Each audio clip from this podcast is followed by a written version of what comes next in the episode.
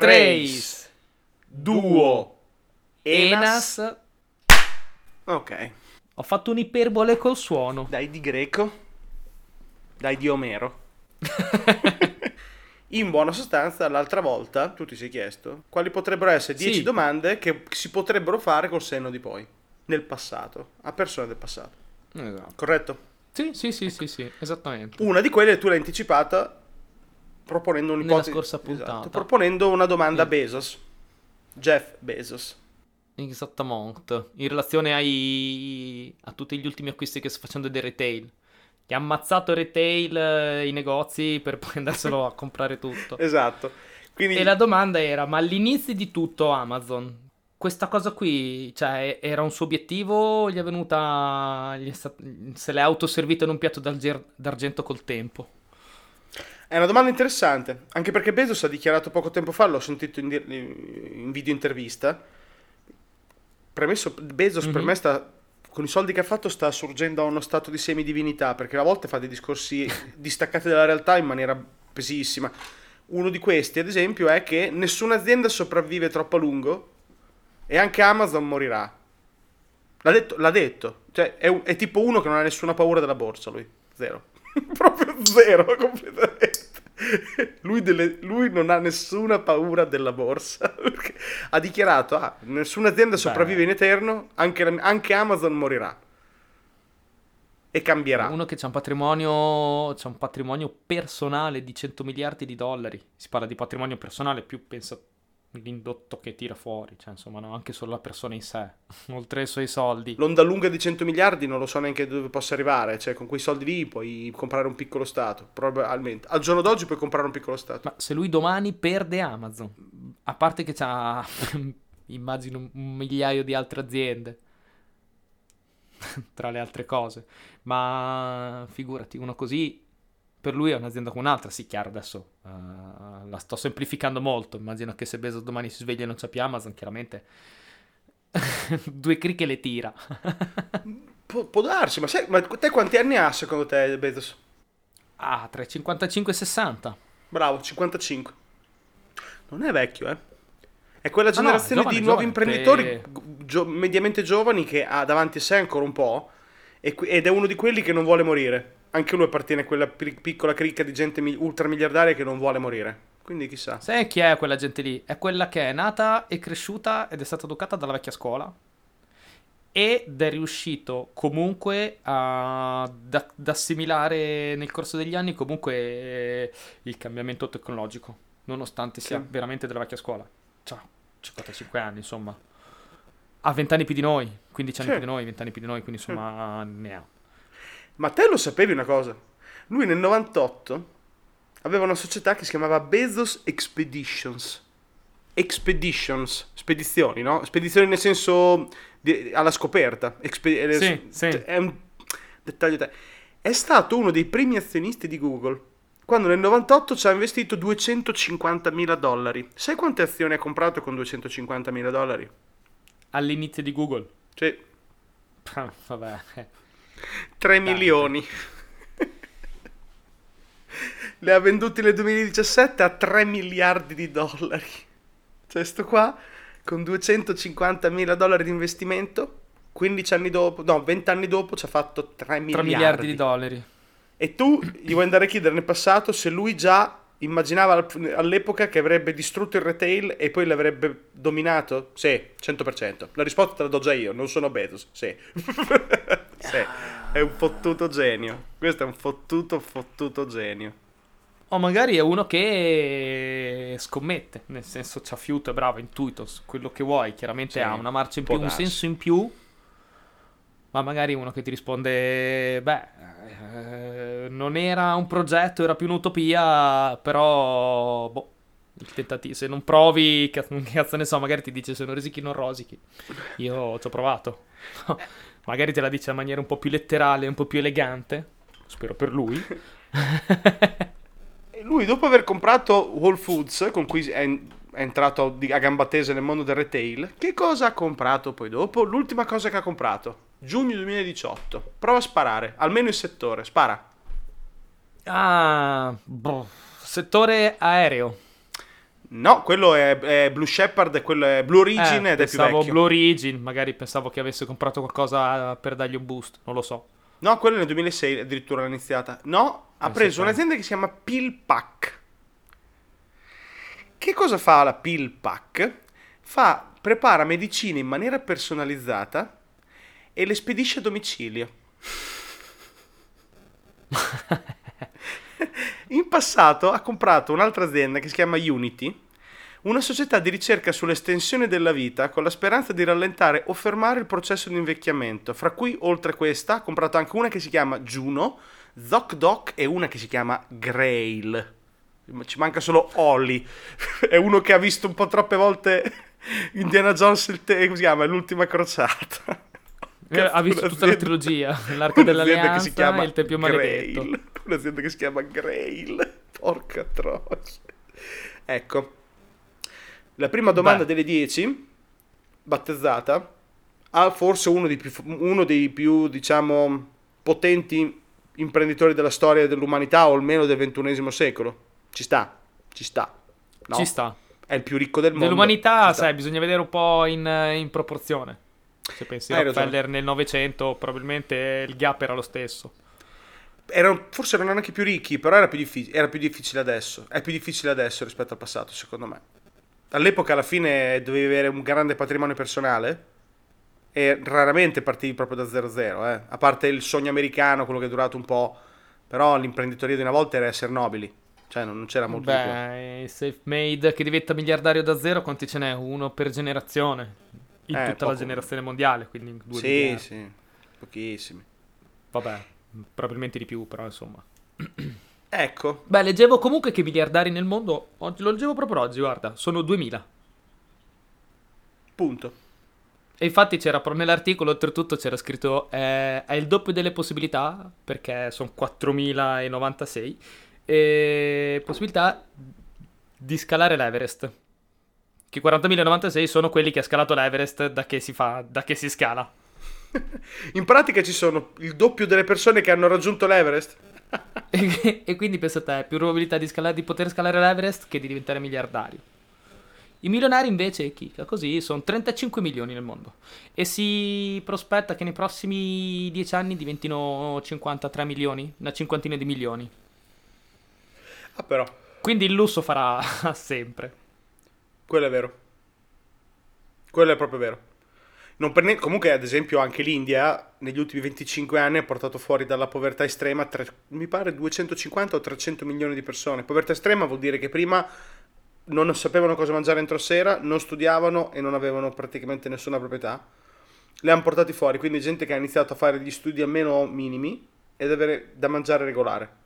250 milioni di persone è, una cifro- cifra esagerata, cioè un numero enorme, inconcepibile. Quindi il, il pianeta Terra sta diventando più ricco, un po' più polarizzato in per certi versi, ma, non, ma meno polarizzato di una volta, perché una volta c'era proprio la fame dura, dura, dura, quella brutta, eh? ma brutta tanto, in tanti posti. Adesso meno. È vero. E qui mi criticheranno perché dicono non è vero, sono in Africa, sono poveri. Sì, stavano peggio, no, però vedevo stavano peggio prima, stavano peggio prima. I grafici, i graf- vedevo un po' di tempo fa i grafici delle, delle Nazioni Unite. Riguardo proprio questa cosa, credo su Wikipedia, proprio neanche andare a cercare chissà dove. E c'era un grafico con due curve proprio che si stavano, si stavano quasi incontrando e, e il gap era la soglia di povertà. minima. Esatto. Quindi non so, credo che sia ti svegli la mattina e non sai se arrivi a sera. Per farla molto E- breve. E stanno calando quelli. Ed è bene, eh? È una cosa fighissima. È il, be- è il bene di un Sì, mondo globalizzato. per È- fortuna. è- alla fine è la globalizzazione nel bene e nel male porta anche a questo, eh? Un grande livellamento. Nel lunghissimo Sì. periodo. Nel lunghissimo. Fa galleggiare la nave. Non affoga più nessuno. Tutti su una nave che Sì, galleggia. sì. Cioè, Magari un po' più è quello. stabile, ma alla fine galleggia.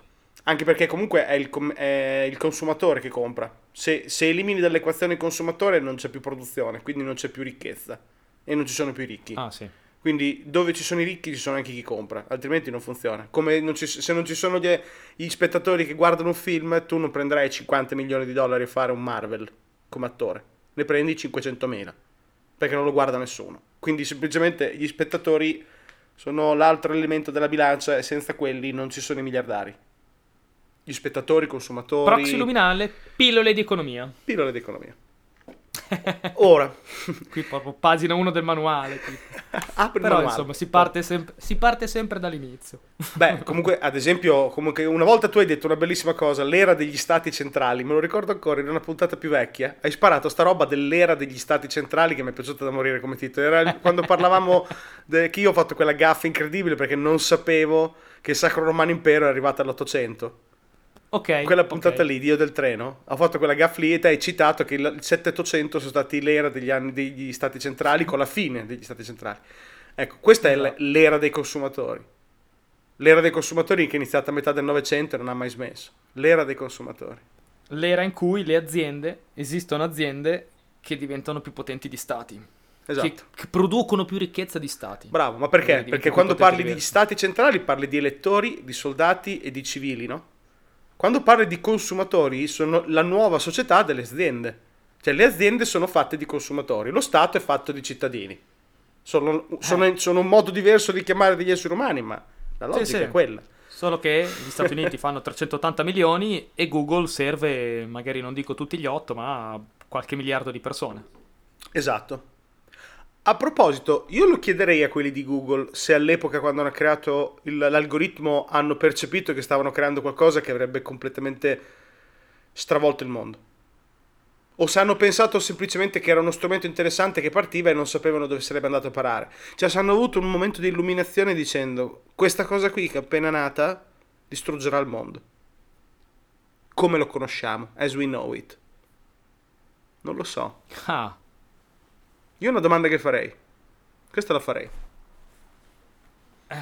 all'inizio Direttamente- quindi andare da loro tipo nel 96 e dire Sì. ma tu lo sai dove stai andando o è Sì. solo aperto un motore di ricerca? Sì. Se avevano una visione, se sapevano che la ricerca su internet, quindi il potere su un database praticamente di informazioni, era la chiave. Per tutto. Eh, questa è una bella domanda, ma tu lo sai che stai prendendo stai cercando di prendere possesso della cosa che Sì. avrà più valore per i prossimi 50 anni l'informazione. Sì, esatto. Se lo sapevano. Se- oppure domanda. se è nato, non dico per caso, non credo che sia nato per caso, perché sono ancora loro. Perché se- eh, le- eh, hanno ancora dei ruoli importanti quelli che hanno creato Google e sono ancora lì e non parlano mai. Sono figure un po' oscure che non è che parlano, non, non li senti molto parlare Larry Page e Sergey Brin, eh? Non parlano spesso quei due. A differenza di altri magari molto più, diciamo, eh, come Musk, no? Che è molto più mediatico. Quei due non parlano mai. sono poco mediatici. niente. Sono molto poco. Tra parentesi, anche Larry Page ha un problema di degenerati- degenerativo al sistema nervoso o agli occhi, una roba simile. Una roba, una malattia ereditaria, genetica. E lui ci ha buttato su qualche miliardo secco per iniziare una cura genica personalizzata. Quindi praticamente sono dei semidei con i soldi che hanno. Possono sfidare la morte. Comunque. A loro glielo chiederei Beh, se all'epoca sì. avevano, immagina- avevano immaginato, stavano immaginando o avevano avuto la percezione che avrebbero da lì a breve dominato il mondo dell'informazione. Tutto qui. E questa è un'altra domanda che farei a, gran- a grandi di questa generazione di, di, mh, grandi eh, inve- inventori, imprenditori. Ok? Addirittura io penso che salterei quella degli anni 80. In questo momento non lo so se chiederei ad esempio a quello di internet se sapeva che stava per creare una cosa grossa. Perché per me lo sapeva che era una cosa grossa. Non è una domanda che faccio. Non so se mi spiego. Me lo aspetto. Come fa a non Nel, saperlo? Sta novan- col- nel 91 era molto utopico. Dici? Non- guarda, sinceramente non c'ero, quindi non so esattamente come fosse nel 91. Però no, è che forse abbiamo, io ho una percezione di, di internet come se fosse una cosa praticamente acquisita, cioè non so, a data per assodata, no? C- è talmente da tanto tempo che, che ci circonda che ormai è la do per assodata. Faccio fatica a ricordarmi il mondo prima di internet in questo momento. Faccio un po' fatica a volte. Cioè, quando ero ragazzino, eccetera, c- c'era già. C'era già anche nel 94-95. Capito? C'era. Ma nel 91 ero troppo piccolo, quindi come dici te faccio fatica. E quindi, sinceramente, mi immagino chi l'ha creata lo sapeva che stava per creare una bomba. Ho questo tipo di... Non lo so, Illusione. mi viene da dire che è stato poi una serie di concause. Mm. Magari chi ha inventato internet eh, utopizzava solo quella, però che ne so. nel 91 la diffusione dei personal computer nel mondo, dico, perché negli Stati Uniti magari ce n'erano già nei primi anni 90, ma sicuramente non in tutte le case, Mm. non in tutti i telefoni, sicuramente non in tutti i tablet. Non c'erano, Mhm. non- no? In Italia mi ricordo nel 96, io ho avuto internet dal 96, a fine anni 90 c'era, sì, tanto, largo, ma non i numeri di oggi. Quindi I dici- numeri di quegli anni là sono troppo distanti rispetto a questi numeri, quindi dico, cioè, se non ci fosse stata la diffusione mm, dei personal computer in tutte le case, se Steve Jobs, 20 anni dopo, 25 anni dopo, non avesse tirato fuori l'iPhone, saremmo arrivati qui? Quindi forse nel 91 effettivamente eh, ce l'hai come utopia, come speranza, no? Per il futuro. Che magari, ne so, hai la speranza che questo tuo strumento possa fare in modo che le informazioni possano essere condivise di più. Ok, quindi tu ti immagini... Vabbè, ci sta. Allora, la mettiamo come domanda, secondo te? Sì.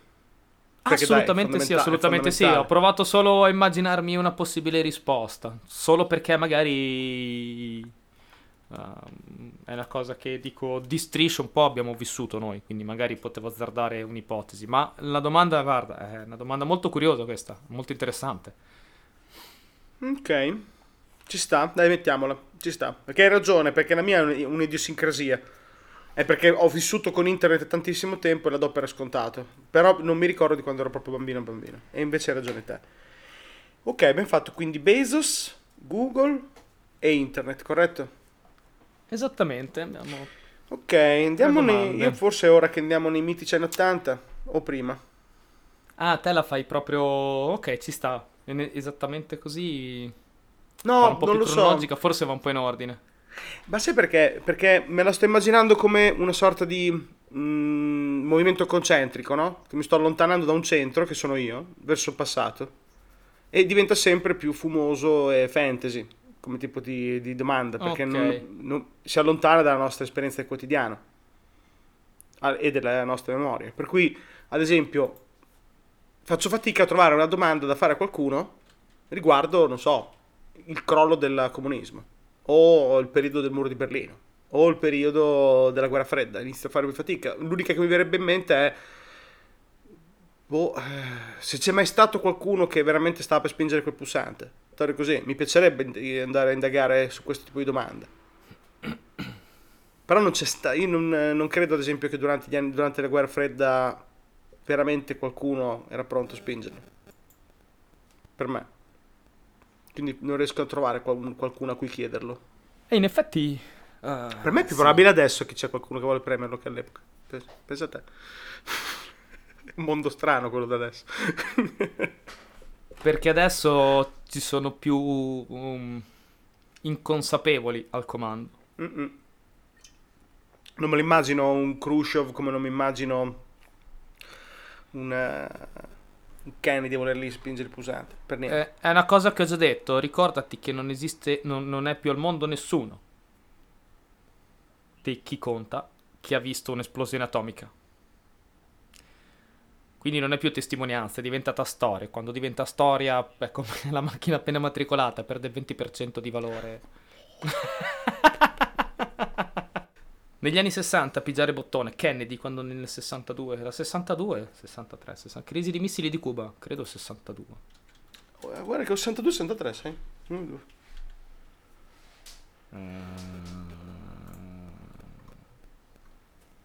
Crisi dei missili di Cuba, 62. Posto.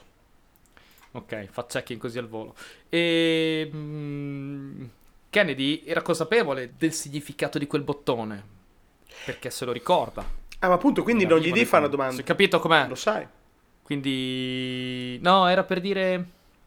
Era per rispondere alla tua cosa. Oggi forse c'è qualcuno più, più propenso rispetto a una volta. Dico forse perché è più inconsapevole, perché Mm. non si rende conto. Ah, ok, sì. Ormai vedono tutto su uno schermo, per loro è una questione di numeri. Eh, pigio bottone, 10 milioni di morti, sono numeri su uno schermo, sono simulazioni. Cosa ne- cosa- cos'altro possono sapere loro? Hai ragione. Mm.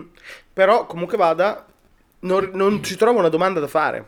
È, una- è un dato di fatto, insomma, è facilmente... eh, Allora, guarda, ti scrollo io da, dall'impasse vai, e scrolla. faccio, e faccio un salto così. e vado da Giulio Cesare Oh la madonna, meno male che ho detto sulle rive, del, Rubi- in onda. sulle rive del Rubicone. Minchia, oh. Ok, vedo che in, in pieno stile proxy luminale ci si dà una linea e in- subito, istantaneamente la si abbandona. Ci sta, no? Ma è in puro stile, vai, vai. Ces- Cesare, mi hai fatto anni 90, anni 80, Cesare. boh, schiaffo, vai. Cesare. E quindi Cesare è lì su rive di Rubicone e decide di attraversarlo per dirigersi verso Roma con le sue legioni. E andargli e chiedergli... "Mm, lo sai cosa stai facendo? Nel senso, secondo te in questo momento quante sono le tue probabilità di successo? Hai un conteggio delle probabilità? Ok, tu la... Magari- Ok. Quindi tu la stai guardando più Magari- nell'aspetto pratico-strategico. Ah, nel- Sì, lo sai perché. Eh, magari all'inizio ti viene da dire, ma no, uno come Cesare, un condottiero dell'antica Roma, ti risponderebbe, "Mm, lo faccio per il volere degli dei, non, non comprenderebbe neanche la tua domanda, no? Mhm. Statistica, cosa vuol dire? Eh, sono Sì. gli dei che mi hanno, mi hanno indicato la via, è l'onore che, che lo impone, che ne so, una roba del genere. Poi però, se metti da parte un attimo il mito, no? Di Cesare, sai, il mito che alimenta le leggende, sì, tutto sì. quanto. Eh, alla fine comunque era un condottiero, un generale, era un soldato che sta, ah no, eh, fa- dando inizio a una guerra civile. La guerra civile, cioè, se fai una cosa del genere non lo fai per volere degli dei, hai dei numeri della tua. Sei un- comunque un generale di legioni, insomma, Sì. no?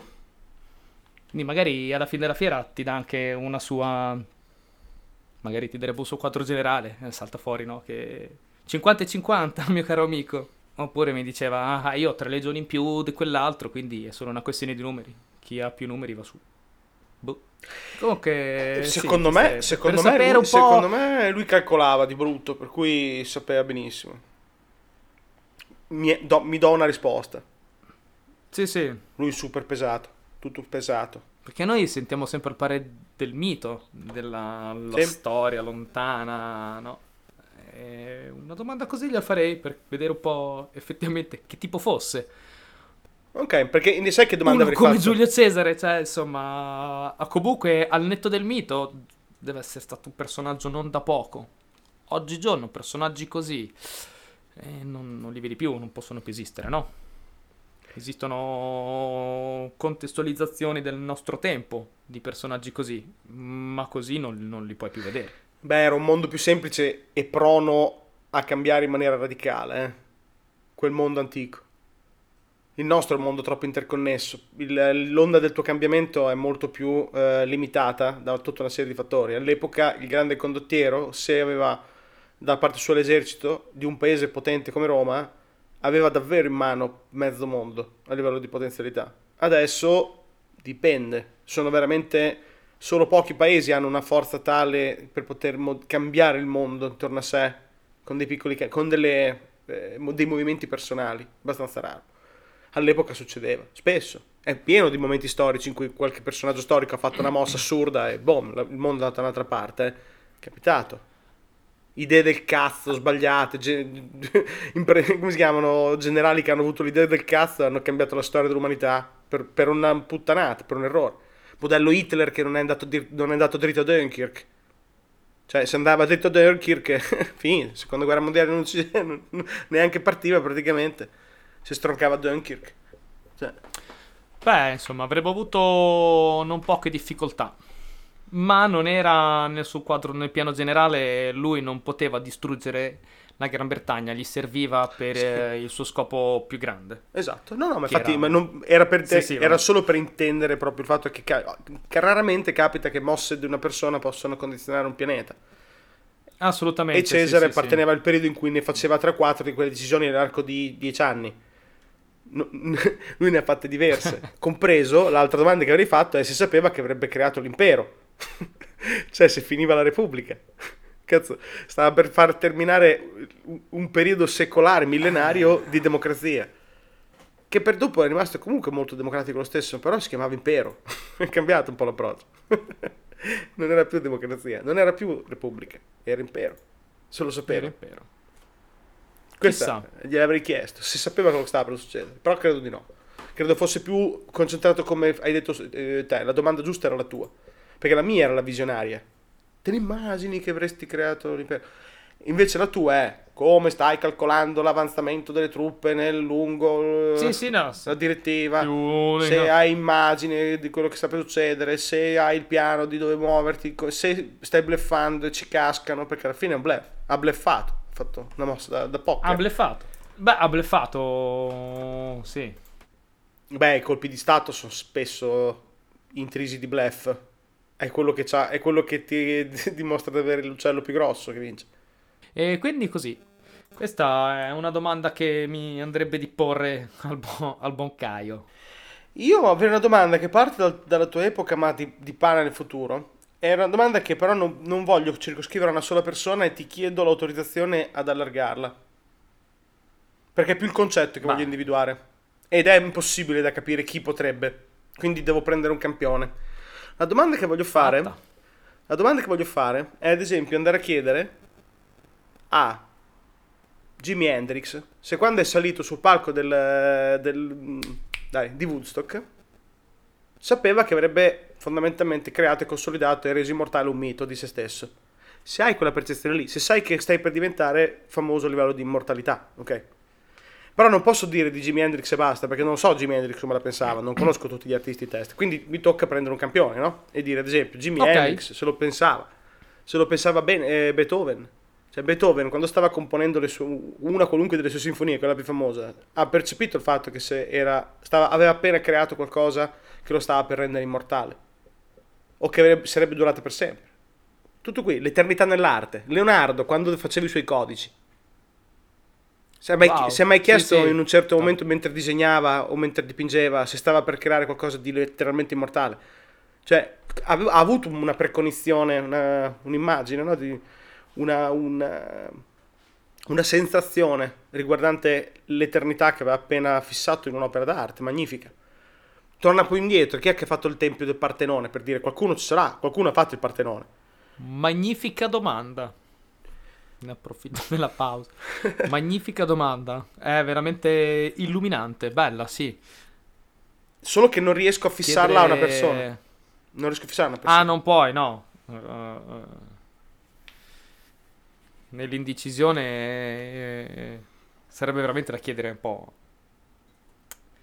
Mi chiedo se anche la Sì, cosa sì. che Eh, identifica... sì, che è, una devi- domanda, è una domanda ne- da- del complesso, del concetto di, di ogni artista sui, so, Sì. mm, senza specificarne il nome.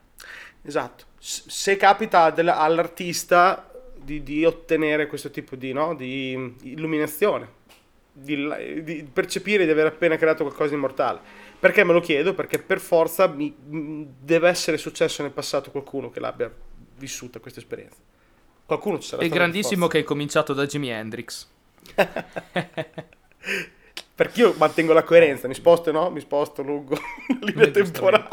Andiamo avanti e siamo tornati indietro. Tric, Sempre trac. così. Tutto lì, mi chiedo se Dante, quando ha scritto la Divina Commedia, percepiva di aver scritto l'ultimo romanzetto o la storia che avrebbe fatto un po' di scalpore fra le corti dell'epoca o ha percepito l'immortalità del suo gesto? Cioè lo percepisce o no? Lo capisce o no? Perché l'opera d'arte, l'opera architettonica di pregio, è una cosa strana perché trascende le epoche, per- perdura nei secoli e non muore mai.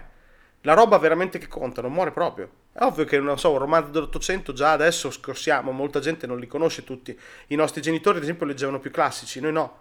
Quindi con noi classici sta morendo e si stanno cristallizzando in qualche pagina di Wikipedia. Mu- muoiono così. Però, nel, non so, nel metà, metà Novecento... O qualche tutti- nicchia, sì, tutti quelli che facevano studi classici studiavano i classici e li sapevano tutti. Quelli anche, gli, gli scrittori italiani dell'Ottocento, del Settecento, del Novecento, li conoscevano tutti. Con noi per... Beh, tra parentesi, ti rendi conto che siamo probabilmente gli unici in Italia che non hanno mai fatto i promessi sposi, perché noi con la nostra prof di italiano facevamo la... solo Divina Commedia. Hai ragione. Siamo veramente fra i pochi italiani a non aver mai letto i promessi sposi a scuola. O nessuna parte. Hai ragione. Infatti Io non so personalmente ammetto davanti a, a tutti che non l'ho mai letto. Neanche io. Siamo in due. Mai. Sono rimasto alla parodia del trio Leschiano, il trio Marchesini, quello degli anni Ottanta. Non credo Basta. che si chiamasse Trio Leschiano. Però penso sia un Non po' più vecchio. No, il forse il. Leschiano è un altro. Penso Era... sia degli anni 30 il Trio Leschiano, però il Trio Marchesini è più bello. Sì, sì, è, è Marchesini, secondo Vabbè, me è Marchesini. la monaca di Monza, quello. Però comunque il concetto di base, ecco ad esempio che io e te il il- i promessi sposi già noi non li abbiamo letti, quindi nel futuro, andando avanti piano piano nel futuro, qualcosa sparirà. E rimarranno sempre soltanto le opere più immortali, fino a diventare veramente immortali. Cioè se non buttano giù il Partenone letteralmente con una ruspa, quello rimane forever. Forever and ever. Cioè non è, non è concepibile che l'umanità smetta di interessarsi al Partenone, come è inconcepibile che l'umanità smetta di interessarsi a Dante o alla quinta sinfonia di Beethoven. Pensa che non capiterà mai più una cosa come il faro d'Alessandria o il colosso di Rodi. Roba che non vedremo mai più, esatto. O la biblioteca, la biblioteca di La Alessandria. biblioteca d'Alessandria. Quella roba lì non ci sarà Sì, più. Non capiterà più. Però quella lì rischiava di diventare immortale, come le altre. Quindi cosa rende questa cosa ti rende immortale a livello artistico? Quello e lo chiederei a un artista, perché è la prima, il primo modo per scoprire il segreto di questa, come si dice, mistero universale è come, come ottenere l'immortalità con l'arte. Allora chiede a qualche artista che l'ha ottenuta, col senno di poi, se ha percepito qualcosa. Magari c'è un momento che lo percepisci. Beethoven magari quando ha fatto la quinta l'ha percepito, o la nona l'ha percepito. Che la sua roba sarebbe diventato l'inno di uno, di uno stato aggregato 200 rotti anni dopo e quell'inno sarebbe perdurato per altri mille anni. Come inno di uno stato aggregato fra i più ricchi e potenti del mondo. L'inno. non, so se- non credo che all'epoca si immaginava di aver fatto l'inno dell'Europa, no? non credo. No. Però è finito a essere l'inno. Quindi, ed è diventando l'inno come Anche la perché, tempi, anche perché sui tempi era lontana, eh, un'Europa unita. È un pochino. C'erano Non so, ammetto l'ignoranza, è dell'Ottocento, prima metà, seconda metà, in mezzo. Primi non saprei. 800. Nella prima parte, Primi 800. nella prima parte dell'Ottocento. Sì, ciao Prima Nini. parte. prima parte dell'Ottocento. Quindi, questo io lo chiederei. Buono. A sto punto passerei anche dagli architetti delle piramidi. Delle piramidi? Gli architetti delle piramidi, no? Sì. Andargli a dire, te lo sai che... quanto ti aspetti che possa durare questa tua opera? Quante generazioni potranno vedere la tua opera? Cento generazioni vedranno la mia opera. No, Le di piramidi an- erano antiche per Cesare tanto quanto Cesare è antico per noi. Se non di più.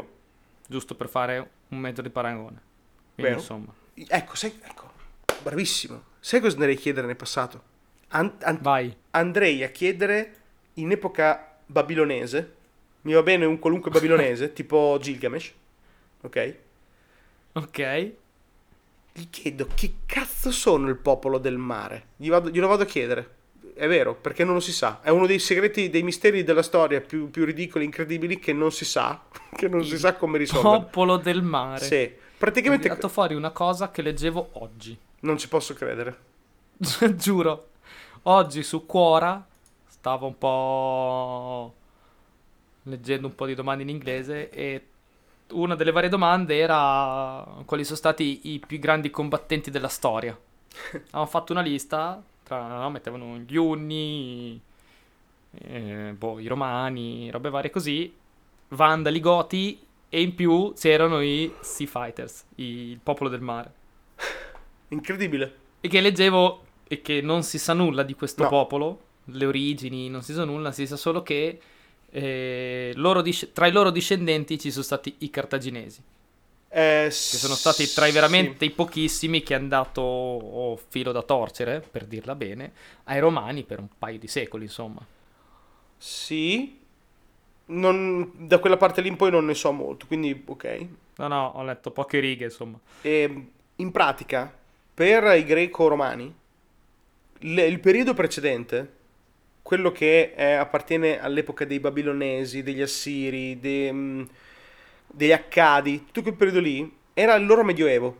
Ma medioevo nel senso letterale del termine. Un periodo passato, pseudo dimenticato, che ha portato una, una grande crisi e è questa crisi, diciamo, tendenzialmente risolta proprio nel periodo della nascita di questi nuovi i- grandi proto-imperi, che erano i romani, i greci, insomma, quelli dicevo prima. Ah, ok.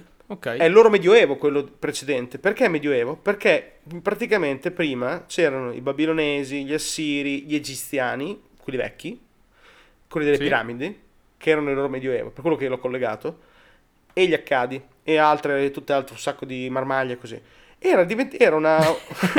in quel periodo là, in quella zona del, del Tigre dell'Eufrate, no? Quella, quella Cradle of Life di quella zona, La mezzaluna la fertile. mezzaluna fertile, si era creata una situazione in cui tutti questi grandi popoli erano collegati fra di loro, ognuno coltivava, produceva le cose diverse, non si erano messi a fare tutto il grano, tutti eh, il, il bronzo per fare, perché no, come si chiama, l'età del bronzo, quindi bronzo, i vasi, ogni stato, ogni grande popolo aveva le sue specificità, quindi non so, i- i- gli egiziani erano forti con l'uva e col grano, e quindi gli accadi Ok. compravano l'uva e il grano da loro ma intanto gli vendevano i vasi e quindi si era creato un Mhm. sistema di eh, commercio avanzato. Parliamo di tre- del 3000 avanti Cristo, eh, cioè un botto di tempo fa. Non si sa bene cosa è successo. Una, una mattina sono arrivate dal fottuto mare, sono arrivati il popolo del mare.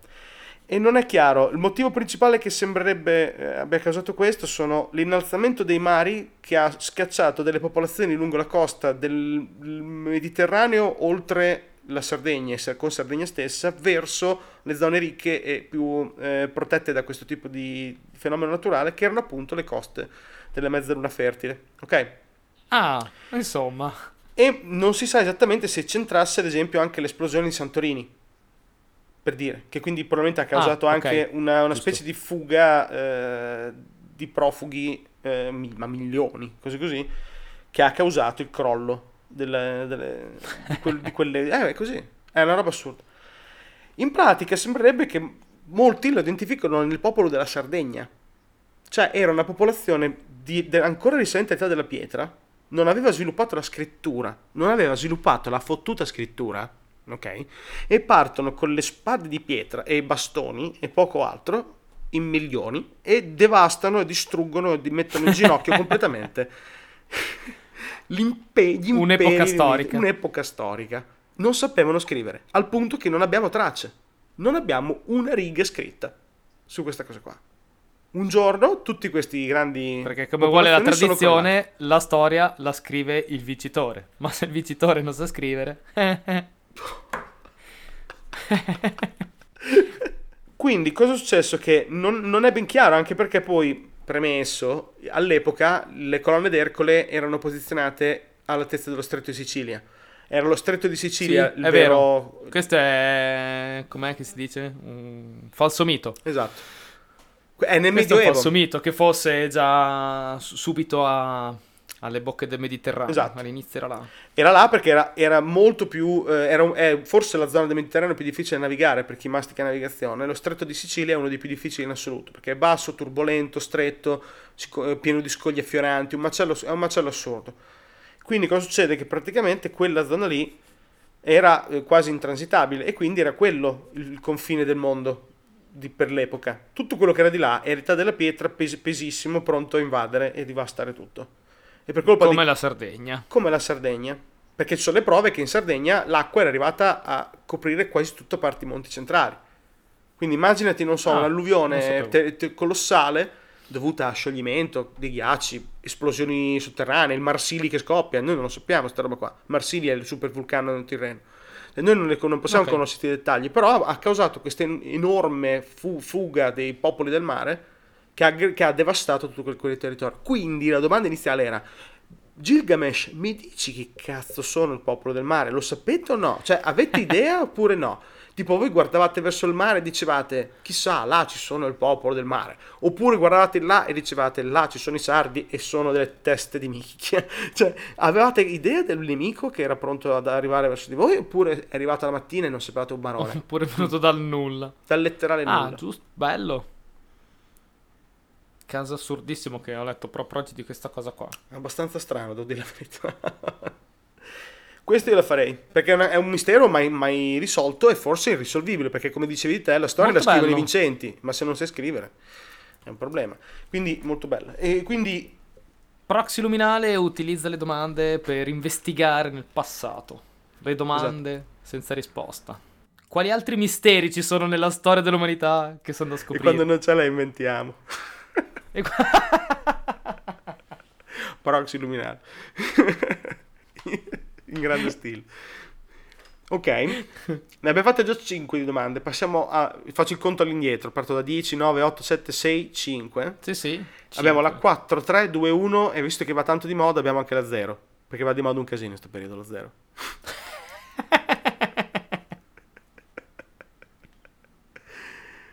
Per fortuna non si saprà mai cosa. Aperta e chiusa, parentesi. Chissà, ecco, chissà se nella storia dimenticheranno questo periodo storico. Però è una domanda da fare nel futuro. Quindi fai fatica. In realtà, sì, all'inizio avevamo per- avevamo- eravamo partiti nel andando nel passato. Sì, andare nel futuro Però vabbè, difficile. come al solito, le regole sono fatte per essere infrante qui da noi. Esatto. No, de- passiamo tutte alla quarta domanda. Verso, per tornare allo zero. Quindi, eh, Che potremmo farla?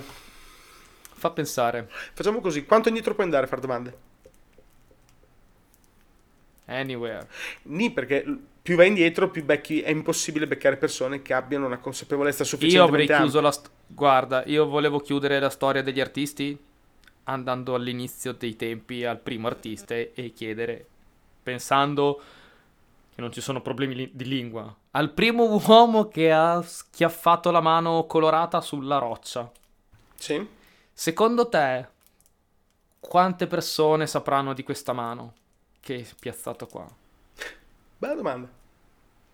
Per me, probabilmente è talmente tanto indietro che non riuscivano ad avere questa consapevolezza perché la loro realtà era di 4, 5, 10, 20, 50 persone. Quindi per loro è, tutti è 50 persone. Per noi tutti è 7 miliardi. Assolutamente sì. Poi se comunque guardi il rapporto, il rapporto è quello. 50 persone per lui sono come 7 miliardi per noi. Conoscerle tutte per lui era improponibile. Ecco, mi ricordavo bene. Mm, esiste il numero di Dunbar o Dunbar, non so se lo conosci. No, non lo conosco. È interessante Dimmi perché si collega completamente all'argomento che hai Racconta. appena detto. In buona sostanza è uno studio degli anni 90 da un tizio che si chiama Robin Dunbar che studiando il comportamento sociale delle persone attuali, andando a guardare come erano eh, sviluppati a livello di strutture villaggi antichi, mh, moderni, poi vai torni indietro verso proprio antichità, sempre romani, paleolitici, sempre più indietro. Le persone, c'era un numero magico lega- che stava fra i 100 e i, 2 e i 250, tendenzialmente più vicino ai 250 Ci sta. mh, verso, verso l'epoca moderna, i 150 nel passato più remoto, che erano eh, la dimensione dei nuclei eh, sociali. In buona sostanza, i villaggi del passato, antico antico, stavano sempre intorno al numero 100-150 individui. Poi dopo, crescendo eh, nella, nella- nelle complessità della società, della società, si è arrivati circa a 250, ma non oltre. Si è dimostrato che il cervello umano non, non riesce a gestire più di 250 interconnessioni sociali. Si- ma è un numero esagerato, eh, è un numero enorme per noi adesso di internet, perché infatti il colpo di scena è che sono meno adesso, non di più. Sono meno. Sì. Veramente? Perché conosci di nome un sacco di gente, ma non hai un'interconnessione vera e propria sociale. Non, non vai a comprare da lui, non vai a prendere il pane, non ti, ti lava i, i panni, cioè c'è una, praticamente sono calati, Ah, non cresciuti. sono scanati. Fai più fatica a te a ricordarti i dettagli tutti, è la questione del pettegolezzo. Una volta se te stavi in un villaggio, sapevi veramente tutto di tutti. Te prova adesso a immaginare di sapere panettiere- tutto di tutti. Ti scoppia Sì, la sì, testa. no, il panettiere è diventato in background. Ottimizzi togliendo i rapporti sociali e lo metti per qualcos'altro. Lasci Esatto. fare in background eh, qualcos'altro. Pensa al pettegolezzo, anche le persone più pettegole conoscono i pettegolezzi dei propri amici con cui escono la sabato sera oppure dei vicini di casa. Sì. All'epoca avevi pettegolezzi di tutto il paese. Tutto. Ah, sì, sì, andavi in piazza e parlavi con tutti. Adesso Tutto. parli con tre persone su Twitter. Esatto, e quindi il numero di Dunbar nel periodo pre-internet aveva raggiunto circa i 250 e non l'ha mai più rotto quel numero lì, ma i 250 l'ha raggiunti molto tempo fa, penso già nel Medioevo. E poi non l'ha mai più rotto. Più su non ci andava. Il numero di Dunbar, pensa a te. Ah, super interessante, non lo conoscevo, vedi? Eh, Cioè, e questo è interessante perché si collega esattamente a quello che stavi dicendo te. Sì. Nel sì. senso, una Vabbè. persona antica, antica, antica, antica, per quanto possiamo andare indietro, al massimo 250, non di più. Il suo mondo era 250. Attualmente il nostro mondo, per come influenza, è 7 miliardi. Come, diciamo, intimità e vicinanza è molto meno di, di 250. Per molte persone. Poi non per tutte, per carità, c'è, sacco- ci sono anche gente probabilmente che conosce un sacco, conosce tutti i pettegolezzi di tutto il quartiere, carità di Dio. Avere interazione diretta sociale con 250 persone. Non sono mica poche, eh. Devi, devi conoscere parecchia gente. Devi stare parecchio in giro più che altro. Tutto il giorno. Io sto tutto il giorno in ufficio, eh, vedo quelli. Eh, ma se lavori nei campi parli sempre con 10 persone, poi dopo vai la sera e vai in taverna e vedi altre 20 persone, poi dopo la messa tutte le domeniche vedi tutto il paese. Grande momento aggregante la chiesa. Molto aggregante. È vero. È vero, domanda religiosa. Non può mancare. Attenzione.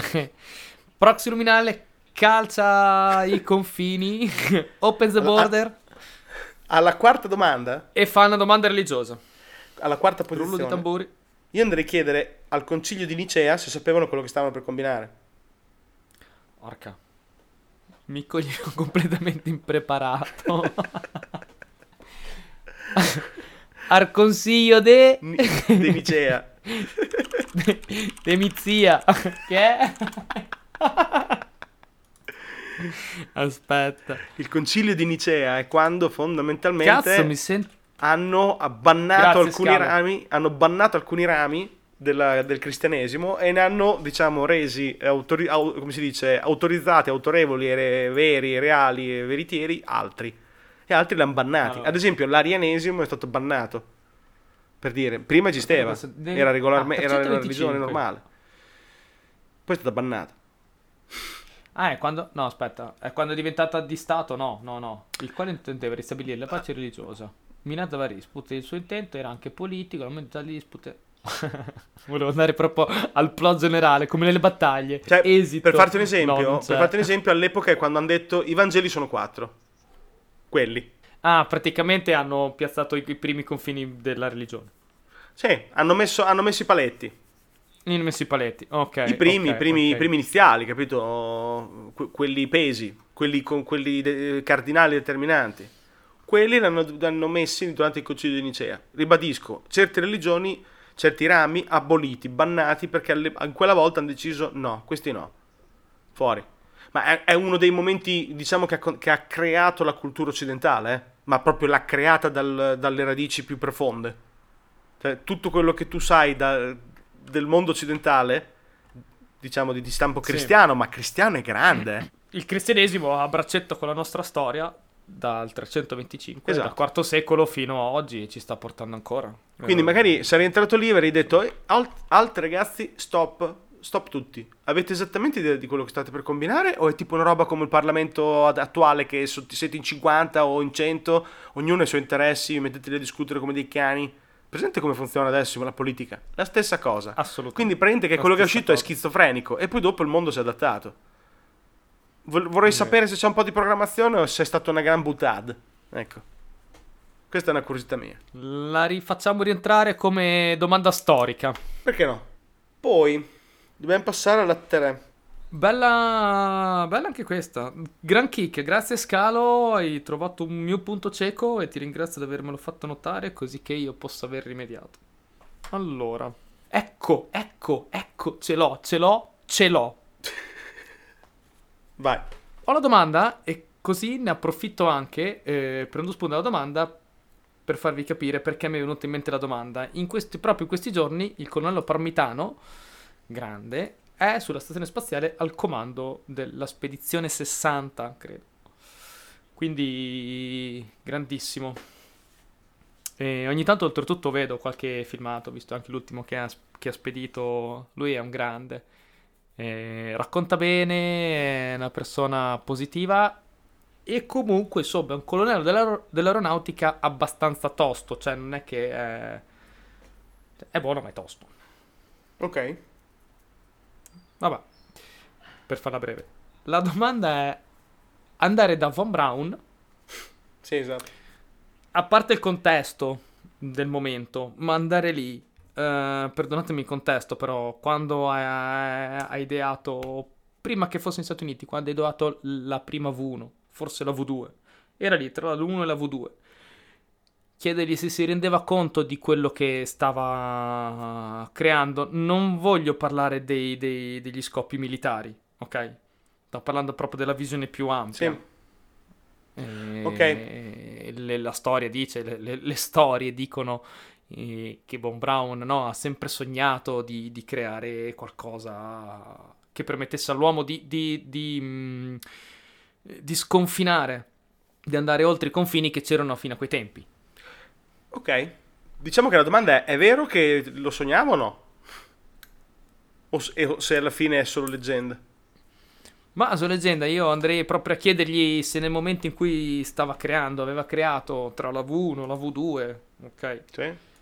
La prima che ha visto, magari la prima V2, la V1 forse era ancora troppo presto, ma la prima V2 che ha visto eh, staccarsi dal sole, andargli a chiedergli, ma ti rendi conto di, di cosa hai appena creato? Ha- Hai, sei già focussato su cosa farai fra eh, 45, 55, 65, eh, fra, fra 25 anni? Perché senza Von Braun, che poi è andato in America, il Saturn V, gli americani non lo costruivano mica No. non vorrei dire una stronzata, vado a controllare, ma se non mi ricordo male è stato proprio Von Braun eh, direttore alla NASA eh, per qualche cosa. E che può darsi. Ha lavorato alla NASA in... adesso non vorrei dire, però. Intanto ti dico questo, che mi stavi facendo riflettere. Ho- diciamo che tu hai fatto. Stavo per anche beccarci perché ho capito meno dove dovevo arrivare. Sì, sì, scusa se interrompo al volo. eh, Von Braun, che Sì. tra le altre cose eh, fu direttore del Marshall Space Flight Center della NASA. Ok. Nonché progettista appunto del lancio Saturn V. Ho preferito fare un fact-checking in diretta giusto per chiudere Giusto. l'argomento con insomma dati giusti per non dire poiate. Giusto? Quello che stavo per Scusa, dire. Scalo, Muovala. Quello che stavo per dire è che potenzialmente avresti potuto fare una domanda simile, ancora più, diciamo, seminale, ai fratelli Wright. Cioè, loro stavano, stavano inventando una, un- una sorta di eh, deltaplano evoluto nella loro testa, oppure stavano per creare lo strumento che avrebbe completamente stravolto il futuro del, del trasporto umano, anche verso il verticale, non solo orizzontale. Perché senza, senza il volo iniziale non ci sarebbero stati neanche i razzi, secondo me. Anche qui lo sai cosa stai facendo. Sta diventando le- i 10 lo sai cosa stai facendo della storia. Ti rendi conto di ciò? Sei conscio? È vero. Eh beh, però, beh, alla fine è il senno di poi, è proprio il... Che sono le 10 domande del seno del poi, quella che poi è partito Esatto. alla fine della puntata Perché scorsa, col senno di poi l'avresti fatto, perché la domanda sarebbe col senno di poi l'avresti fatto, però noi la stiamo ribaltando dicendo, ma ti rendi conto di quello che stai per fare? Che va bene, è, il- è quello che nel D&D è sei sicuro? Apro una porta, sei sicuro? Eh sì. Quindi ok, il volo, o eh, nel tuo caso i razzi, che infatti mi piace di più, i razzi. A questo punto mi tocca, mi tocca fare un gesto tecnico, un, un salto appena, appena, appena, appena, appena carpiato in quel territorio, è andare da Fermi e dire ti rendi conto che hai appena scoperto quello che poi diventerà un'arma, no? Ah, è Che vero. poi fermi, ci sarà probabilmente una catena di, di eventi che ha portato alla scoperta. Ok, quindi adesso io ho preso fermi, però non ho abbastanza cultura per andare a identificare esattamente il primo giusto da identificare. Però fermi va bene, ecco, il concetto è quello. Cioè, nel momento stesso in cui hai in mano l'atomo e lo inizi a spaccare, lo sai che stai per fare una bomba? Lo vuoi fare? Oppure lo sapevi, hai detto il rischio vale la candela? I benefici sono di più dei, dei- degli, dei malefici? Cioè, avevi un'idea di questa cosa oppure la- l'ho scoperta, oh bella lì, che figata, spacca il culo, e poi me ne rendo conto dopo del casino che ho combinato? Cioè, c'è consapevolezza nell'aver creato una- un- Ok. l'arma definitiva o no? La domanda è, Fermi ha scoperto solo la- mh, l'energia atomica, diciamo così, in generale, il concetto in sé, o proprio ha collaborato anche per costruire la bomba? O forse la bomba è venuta... È, stato proprio solo un, ehm, come si dice, un'applicazione reale agli studi di Fermi. No. Ammetto Cazzo. di sentirmi molto meno ignorante di diverse persone, in generale. Non dico nettamente sopra la media, però... Perché comunque, come vedi, non conosco un sacco di robe, ma mi rendo conto che, cioè, io non conosco un sacco di robe, e, e anche importanti, come questa cosa qui, no? E dico, va bene, lo accetto, vado a vedere, riconosco la minoranza. E comunque mi ritengo un po' più informato di veramente tanta gente. È vero. Lo dico a te perché so che non ti devo premettere tutta questa, non voglio essere arrogante, Sì, voglio certo. arroganza, cioè l'ho, l'ho abbastanza capito, per una questione di numeri, non di mio ego personale, Certo. non sai. E comunque capito, cioè, dico, e pensa a te, quindi la gente come sta ridotta? E io non è che non so che cazzo ne so chi ha vinto la Milano Saremo del 34. È vero. Eh, pro- che poi fu, aspetta, ah cazzo. No, eh, io ho capito benissimo cosa intendi. Il concetto è che neanche io so molto, non so molto di fermi. Come ad esempio, se te ti fai un attimino di memo- vai un attimino con la memoria nel passato, ti ricorderai che all'epoca del- di, di- quando abbiamo fatto la scienza, le superiori, c'erano un milione e mezzo di eh, passaggi intermedi prima di arrivare alla bomba. Prima si partiva, non so, dal fatto che si immaginava che l'atomo era un panettone. Ti ricordi Rutherford? Sì, sì.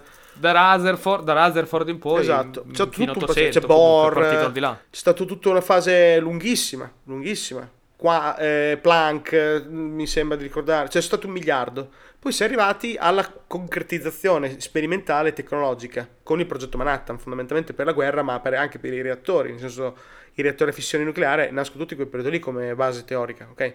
Tutti quel periodo lì, teo- teorico-pratica. Quello che mi chiedo è, queste persone che hanno- non hanno trovato la teoria, perché la teoria, non puoi dare la colpa alla teoria. Non è che quando trovi la teoria degli atomi, sai, cioè puoi già immaginare che, che nascerà una bomba atomica, se lo fai è fantascienza. Cioè, non lo stai immaginando, non c'è la, non c'è la pratica, c'è solo la teoria. E quando fai la pratica, cioè, un reattore a fissione, quando inizi a teorizzarlo e costruirlo, lo sai che stai per fare qualcosa che può tipo diventare un Fukushima o un Chernobyl e cancellare l'umanità? Ne- Poi cioè, no. O no? Si dice che Oppenheimer, no, pronunciò la famosa frase dopo. Cos'è, mio Dio, cosa abbiamo fatto? No, quello era, il pilota. Eh, No, sono morte distruttore di mondi. Com'era? Adesso, Ah, I am- vorrei dire una cazzata. Eh, Aspetta, no, no, prima... I am death, destroyer of world. Sì, è la citazione mm, biblica. Sì, sì, ho capito quale intendi, però non mi ricordavo l'avesse detto. L'ha detta, giusto? Adesso non voglio sparare una cazzata. Sì, sì, l'ha detta. Perché l'ho vista... Ok. Non è biblica, in realtà, è del Bhagavad Gita. Una roba in-. Come dire, o lo fai apposta perché così vuoi far vedere che ti vuoi ripulire un po' la coscienza, quello di solo a posteriori. In realtà, Non lo so, ah, sarebbe anche questa una domanda da chiedere. il problema, sai cos'è? È che l'ha detto prima. Ah, prima, attenzione. Sì, L'ha detto durante il Trinity Test, che è stato fatto prima, è stato l'esperimento il 16 luglio 45. 16 luglio 45 è due settimane prima, tre settimane prima di Hiroshima e Nagasaki, se non ricordo male, perché è successo Sì, sì, inizio il, agosto. il test che hanno fatto prima. Ah no, comunque l'ha fatto insomma, dopo che ha visto la prima bomba scoppiare, Sì. non mentre è cominciato a lavorarci. Ah, ho capito cosa intendi, certo, assolutamente. Quindi lui lo sapeva cosa stava per fare. Lui lo Te sapeva. la domanda gliela fai prima che veda la bomba esplodere. Dopo è facile. È vero. Dopo ecco, mette a caldo. Ecco, io lo vorrei capire questo. Quindi o Fermi o Oppenheimer, ad esempio, vanno bene tutte e due. Questo lo farei. E siamo arrivati alla prima domanda. Prima domanda un po' simbolico, no? Prima. la prima domanda ce l'ho. Vai. E in stile proxiluminale sovverto un attimino la, la, la consecutio temporum. Sì. Chiedo a Gandalf, prima che dia l'anello a Frodo, lo sai po- cosa, cosa succederà da questo momento in poi? Già sai? O ci stai solo sperando?